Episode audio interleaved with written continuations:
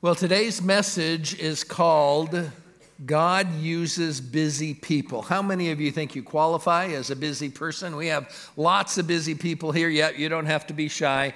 And uh, I used to believe that there were times of the year when things would slow down.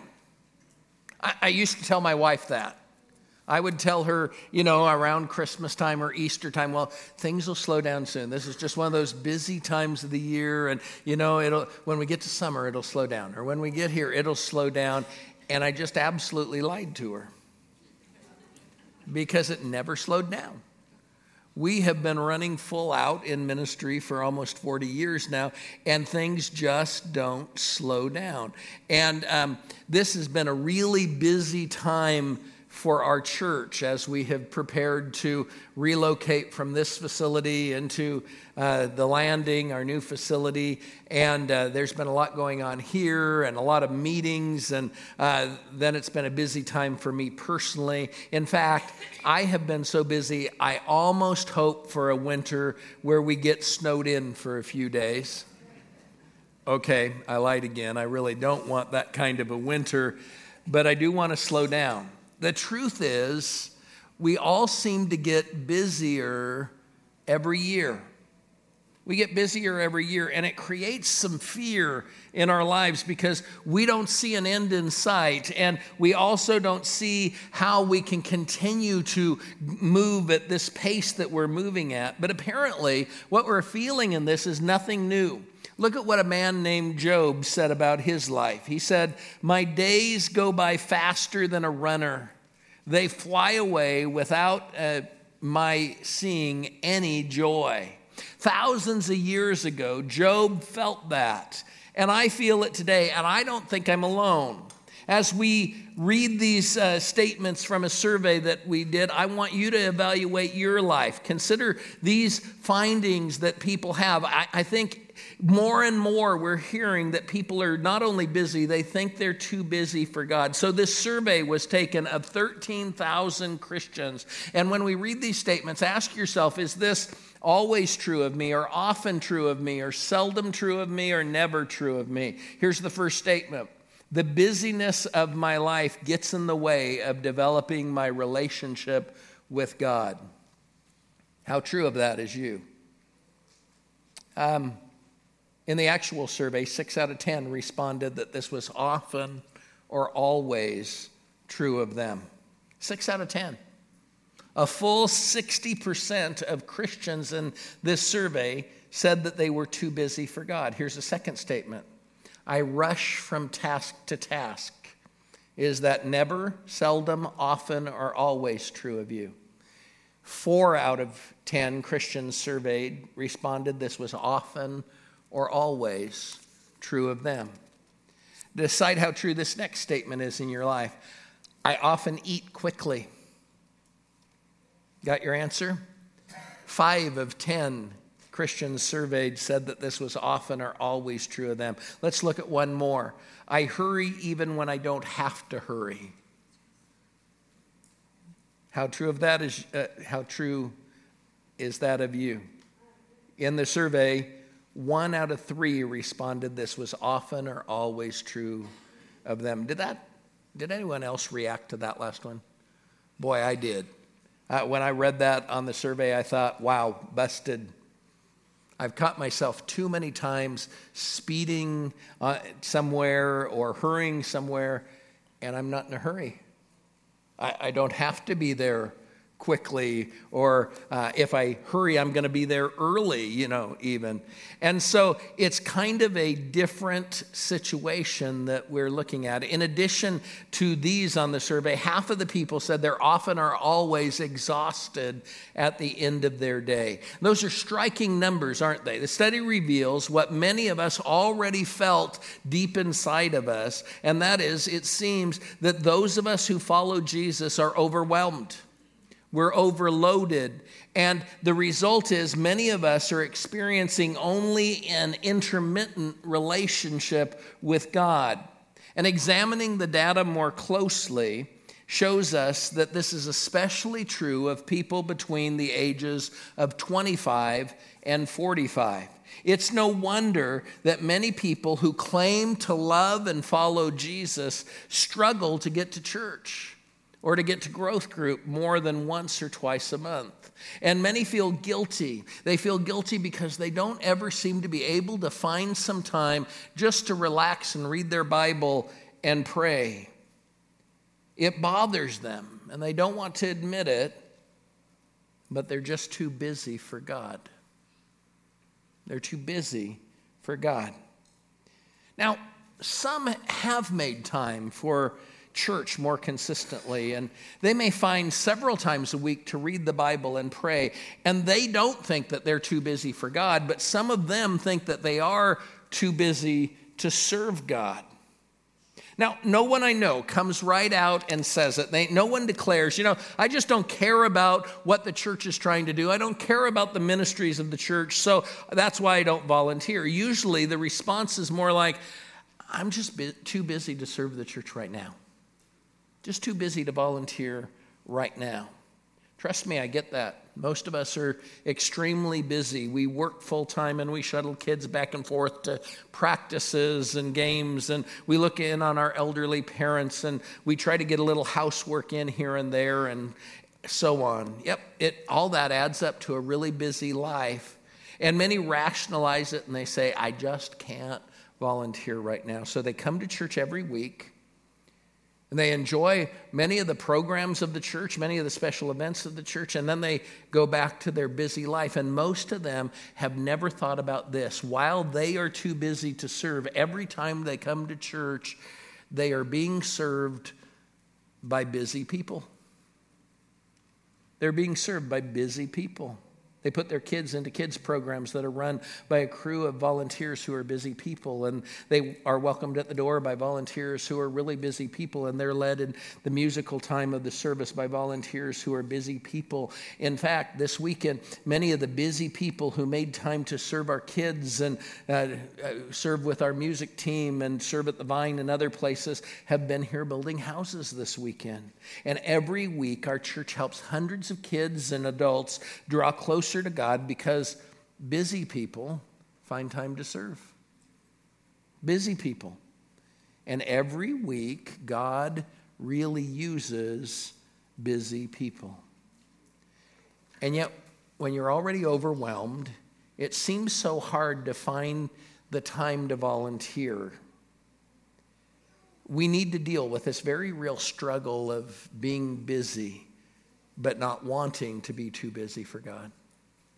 We struggle because we don't want to be too busy for God, but we struggle with being busy. And the answer isn't feeling guilty, and the answer isn't being pressured or shamed into doing something that you don't think you have time to do. The answer is found in some verses in Ephesians chapter 5. Here's the answer it says, So be very careful how you live. Do not live like those who are not wise, but live wisely Use every chance you have for doing good because these are evil times.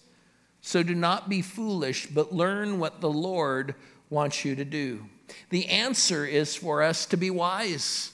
The answer is for us to learn what the Lord wants us to do. So, how do we do that? How do we learn what the Lord wants us to do? Well, maybe it will help if we ask ourselves some hard questions. So, let me suggest five questions that will help you begin to think through and make wise decisions for yourself. These questions might be the basis of a dialogue that you can have with your spouse and your family members, or with your friends, or with your growth group to be sure that you're living wisely and you're doing what the Lord wants you to do. Here's the first question ask yourself how does God want to use me?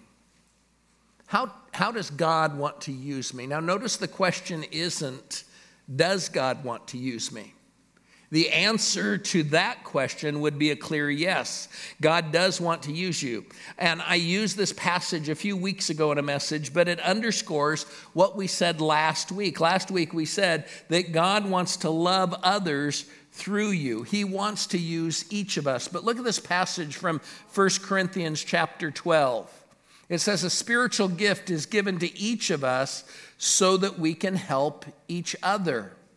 Now, all of you together is Christ, or Christ's body, and each one of you is a separate and necessary part of it. Did you catch that?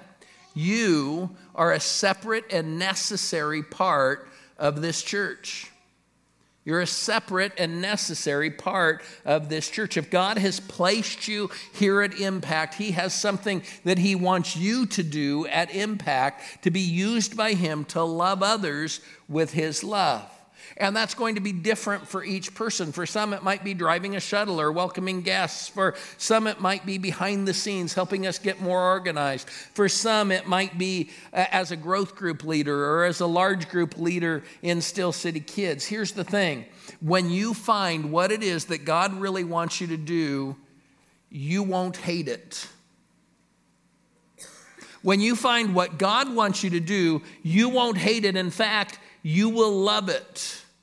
You will love it. Some of you have heard me tell about a man coming into my office when I pastored a church in Southern California, and he expressed that he really wanted to serve. He really wanted to make a difference for Jesus, but he was really frustrated.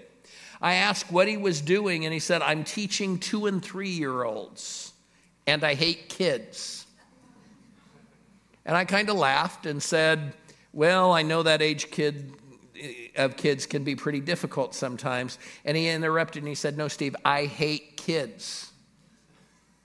And I said, Then why are you teaching two and three year olds if you hate kids?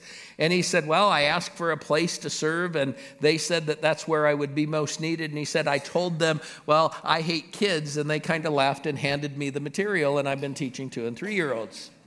And I said, we don't want you to teach kids if you hate kids. Shouldn't that be a rule in all churches? Shouldn't it be a rule that people who hate kids aren't allowed to work with them? I, I, think that ought to be a rule. And so we started looking for another place for him to uh, minister, and he eventually started mowing the grass. We had quite a large lawn there, and mowing the lawn is a year round job in California.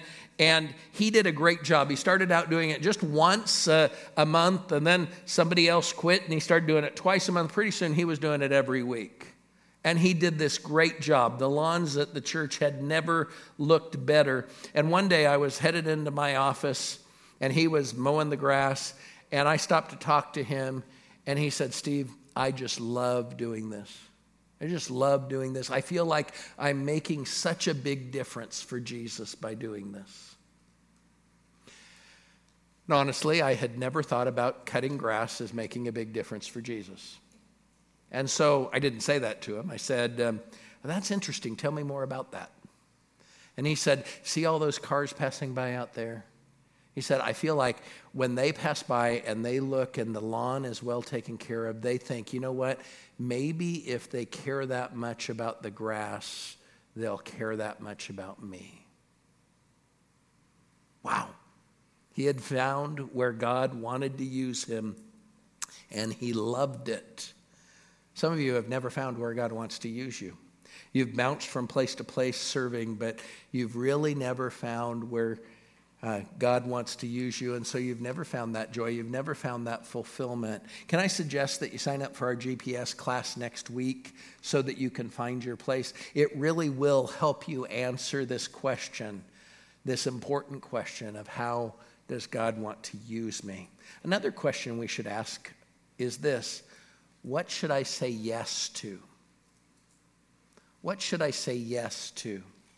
This is a vital question for each of us because if we're doing what Jesus wants us to do, when we make a promise, when we say yes to something, we need to follow through and keep that promise. King Solomon, the wisest man who ever lived, reminds us of the importance of keeping our promises and our commitments. Look at Ecclesiastes 5 verses uh, 4 through 6. Here's what it says If you make a promise to God, keep your promise.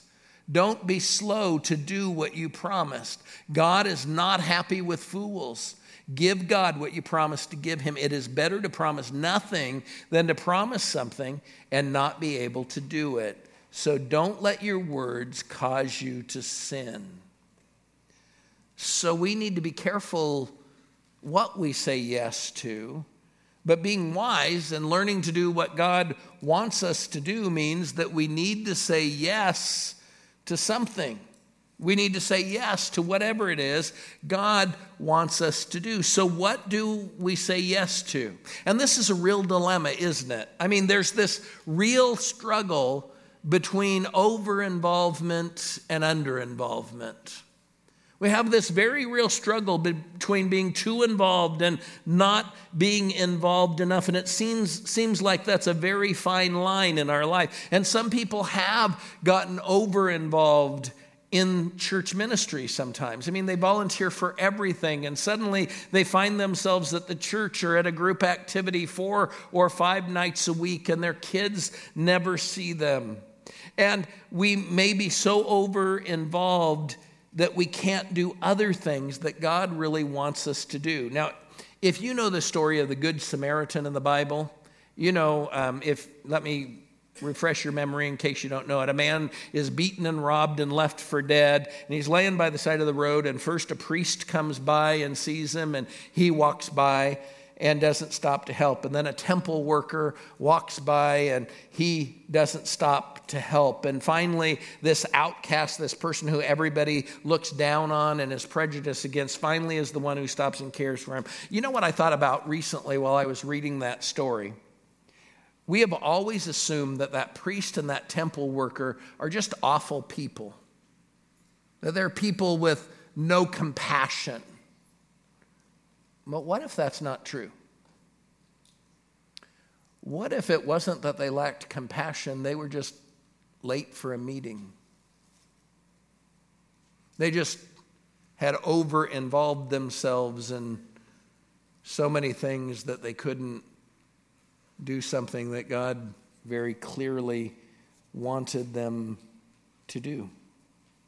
A few people really have been over involved in church, but can I gently say that while most people are over involved, it isn't at church? Most people are over involved, it's just not at church. Most are just over involved in life.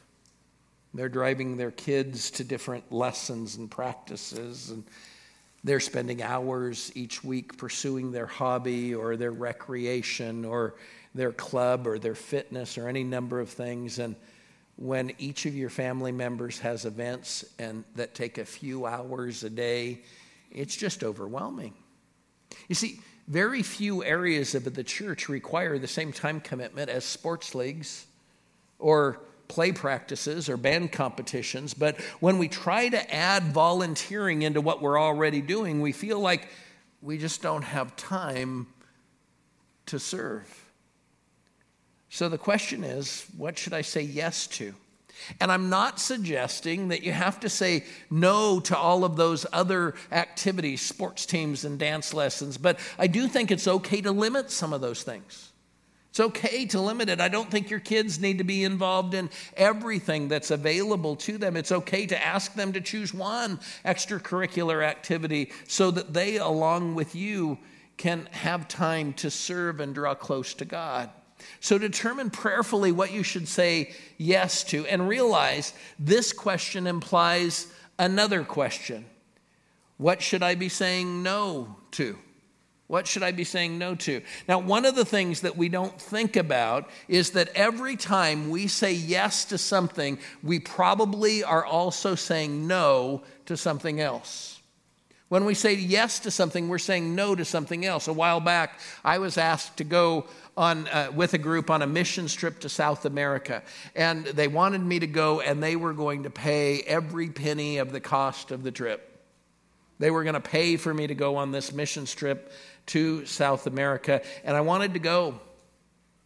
And I thought about it.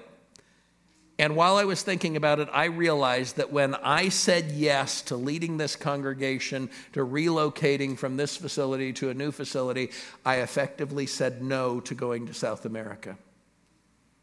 You see, when we say yes to something, that often means we're saying no to something else.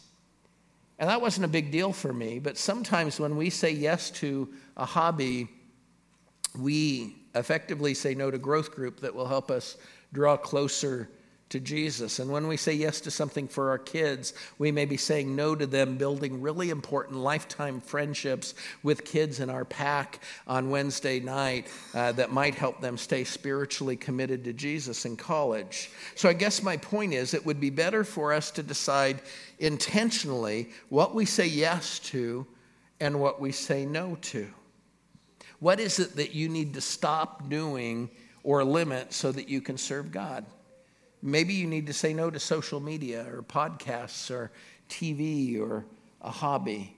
What is it you need to start doing so that you can improve your family's relationship with God? Maybe it's attending church more often or getting in a group or finding your place to serve. Again, I'm not saying it's easy to make these decisions, but I'm asking you to ask yourself, what will I say yes to? And by doing that, that will help you to spend your time on the right things. Today, I want you to hear from one of the busy people that God uses around here who has struggled with these questions. Watch this video. Hi, everybody. I'm Josh Fuco, longtime Impact busybody. I mean, Impact volunteer. I've been actively involved in this church since I've been three or four years old. So it's safe to say I've been volunteering here for quite some time.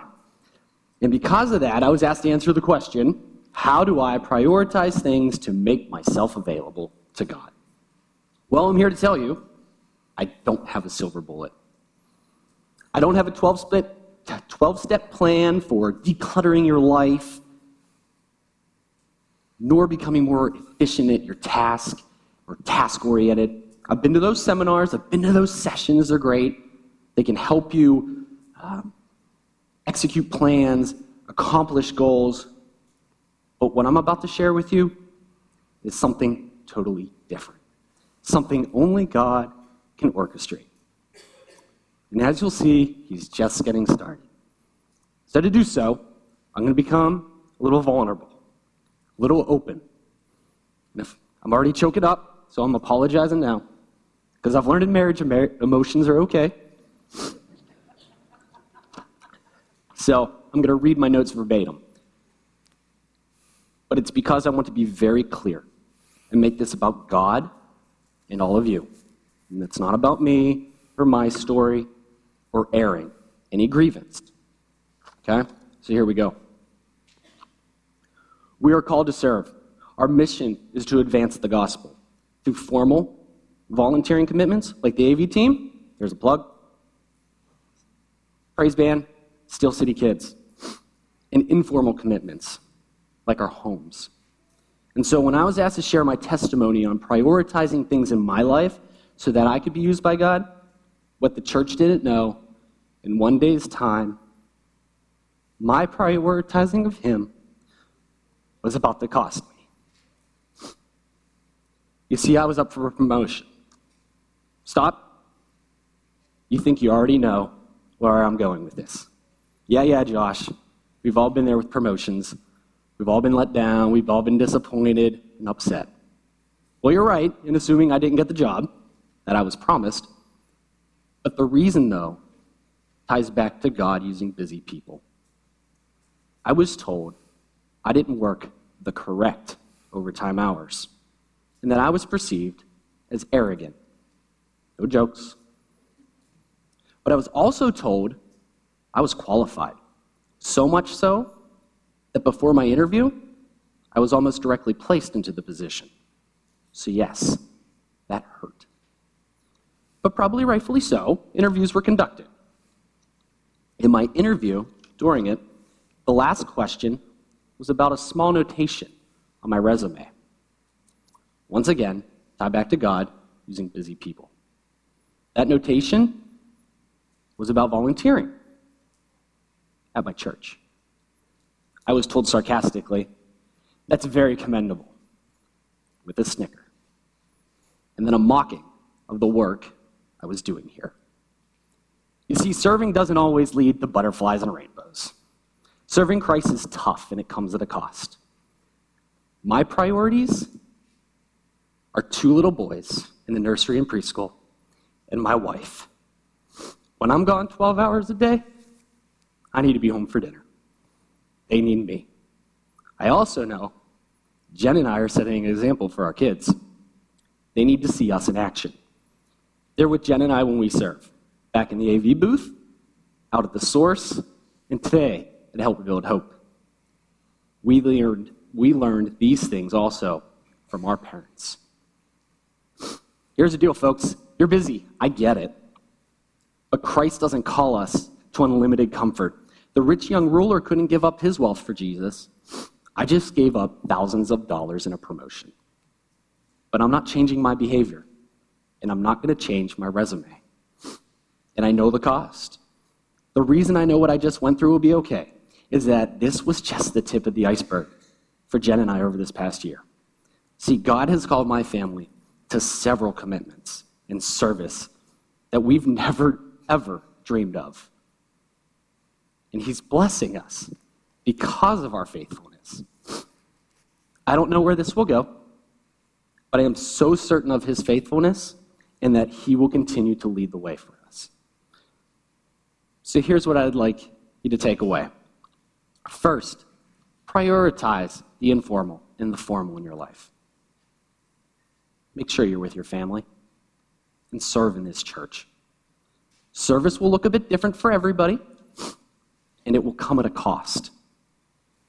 And I don't know what that cost will be for you, but Christ is faithful. Your job and my job is to advance the kingdom of God, and it will not happen unless we're all in this together. Thank you.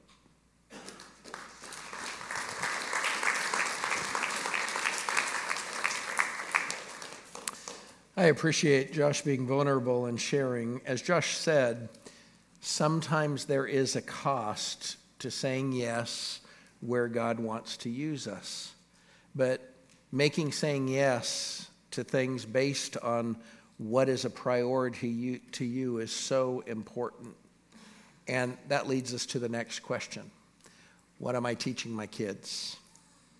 What am I teaching my kids? Jesus said this in Luke chapter 6 A student is not better than the teacher, but the student who has been fully trained will be like the teacher. Let me read that in the way that it applies to parents. A child, a son or a daughter, is not better than the parent, but the child who is fully trained will be like their parent. Who you are is who your kids will be. Who you are is who your kids will be. It's important to think about what you are teaching kids, both with your words and with your examples. Many are doing a great job of teaching their kids to be responsible, to teach them to know finances, to teach them to be good citizens. And they teach their kids to be team players and to get into groups and play nice with others. But are they even thinking about teaching their kids to be servants? Remember, Jesus came not to be served, but to serve. And the best way for you to teach your kids to be servants is for them to see you serving. And I'm not talking about once a year at Thanksgiving at a homeless shelter, but they if you really want them to learn to be servants, they have to see you serving as a normal and natural part of your everyday life. And this is something that my parents did very well. My earliest childhood memories center around the church that I grew up in. And I watched my parents serve that church in many different ways for decades. And so I guess I find it easy to serve because my parents taught me this. Now, if you didn't have parents that taught you to serve, that's okay. But what are you going to teach your kids? What are you going to teach your kids? Will you teach them that church is something that we go to every once in a while from time to time, but then spend the whole trip home criticizing when we leave? Or will you teach them to serve others like Jesus did? And again, you teach them by what you demonstrate with your life. We have to move on. Another question that you should ask as you seek to sort out the priorities of your busy life is what should I be focusing on? What should I be focusing on? If you've been in church very long, you've probably heard this verse where there is no vision, the people are unrestrained. The passage seems to be saying that when leaders of a church or leaders of a government or leaders of an organization don't point people towards a clear vision or purpose, chaos happens. People run unrestrained. People start arguing and fighting and trying to get their way and to lead groups to do what they think that they should do. They run unrestrained. But what is true of churches and countries and governments and organizations is also true for you. That's true for you. God has a plan for your life. He has a vision for your life. And when you're unclear about His vision, when you're not paying attention to His vision, you focus on other things and then you just run unrestrained.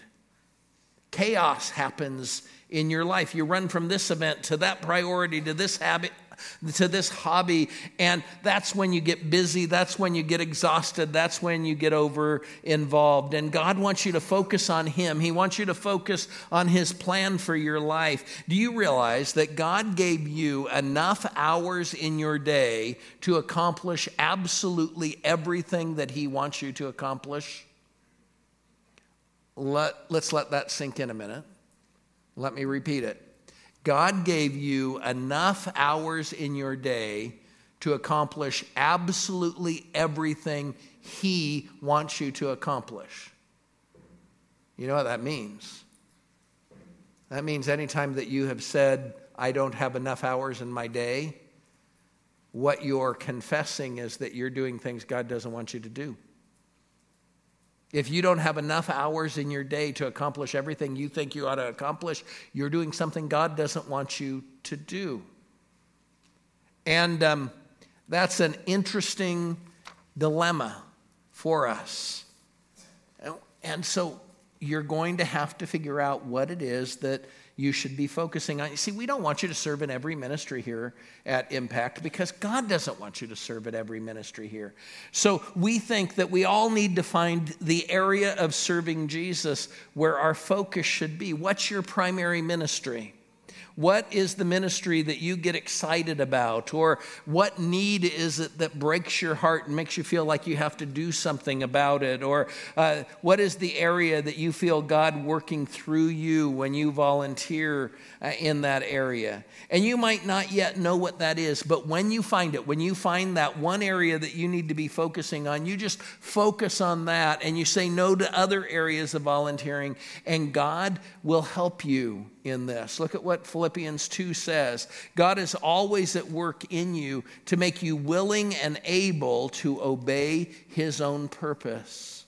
God will make you able to obey, and He will make you willing to obey Him and serve Him right where He needs you, right where He has planned for you to be. And while uh, doing that, He will also help you balance the other areas of your life by deciding to focus only on the things that God clearly wants you to do. We're about out of time, but there's one last question that we need to ask that you need to ask yourself and dialogue about with people that you love. And here's the question what will I change? What will I change? You've heard me say it several times. Nothing changes if nothing changes. Nothing changes if nothing changes. If you really want to reclaim some sanity in your life by slowing down and beginning to let God use you as He desires at the same time, you have to decide what will change. And I think that begins with a lot of time spent with God, asking these questions, asking Him to guide you and to give you wisdom. And to do that, you have to get past your excuses You've got to get past all those reasons you've always given for not doing certain things, and you've got to trust God fully, even when He might ask you to do something hard. Look at this passage from Proverbs 3. It says, With all your heart, you must trust the Lord and not your own judgment. Always let Him lead you, and He will clear the road for you to follow. Did you catch that? God will clear the right road for you to follow when you trust Him. Trusting God while asking these questions is going to require brutal honesty on our part. The truth is, some people are over involved. If you were over involved in church by being in too many ministries, but most are not. Most of us are just over involved in life, and your kids are involved in too much, and you're involved in too much. And you might be even a little frustrated right now because it feels like we're asking you to do more. No, we're not asking you to do more. We're asking you to do what God wants you to do, to do what God wants you to do. And we know some of the things God wants us to do, don't we? I mean, we know God wants us to keep our family a high priority. We know that He wants us to attend services regularly, to spend time with other Christians in groups. We know that He wants each of us to be serving Him. How do we know that? Because the Bible clearly teaches us God wants us to do those things. That's not a mystery. Those are things that God very clearly tells us in His Word that He wants us to do. But the question for you is what will change as a result of this message? Will you slow down? Will you slow down just enough to let God impress on your heart what He wants? Will you let Him give you rest? Will you let Him balance your life and your relationships while still being a great servant? Or is nothing going to change? Will nothing change? I mean, will you just walk out of here and re engage in your to do list. Just walk back in to your busy life where you have that nagging guilt that God wants to use you, but you're running so fast and you're staying so busy with lesser things to really let Him use you. Please slow down enough to give God access to your life and to let Him shape your priorities, to let Him give you balance. I beg you. Let God have some quiet moments in your life to bring into your life His peace in the midst of this craziness. Dallas Willard said something that I have found to be true in my life. He said this God will, generally speaking, not compete for our attention. If we will not withdraw from things that obsess and exhaust us into solitude and silence, He will usually leave us to our own devices. Are you missing God's best for your life because you won't withdraw from the things that obsess and exhaust you? Why not give God some quiet moments? Look at what will happen when you do. Isaiah 26 says this You, Lord, give perfect peace to those who keep their purpose firm and put their trust in you. Spending some quiet time with God, struggling through these questions will help you. If you trust Him, if you focus on His purpose for your life, He will keep His promise and give you peace. Let's pray together, shall we? Father, this room is full of busy people. We all have plans for today, plans for this week, things that we have to do. And Father, we're busy. Would you forgive us for the times when we have let lesser things cause us to push you to the side? Father, would you forgive us for the times when we have even somehow built our self esteem by feeling important by being so busy? Would you help us, Father, to just quiet down, take some time to let you deal with us as we go through these questions and find the answers for each one of us. Father, I pray that you will help each one of us to find your joy, to find your peace by learning what it is that you want us to do, by saying yes to the right things and no to the wrong things. Father, we thank you for your love and for your peace. In Jesus' name, amen.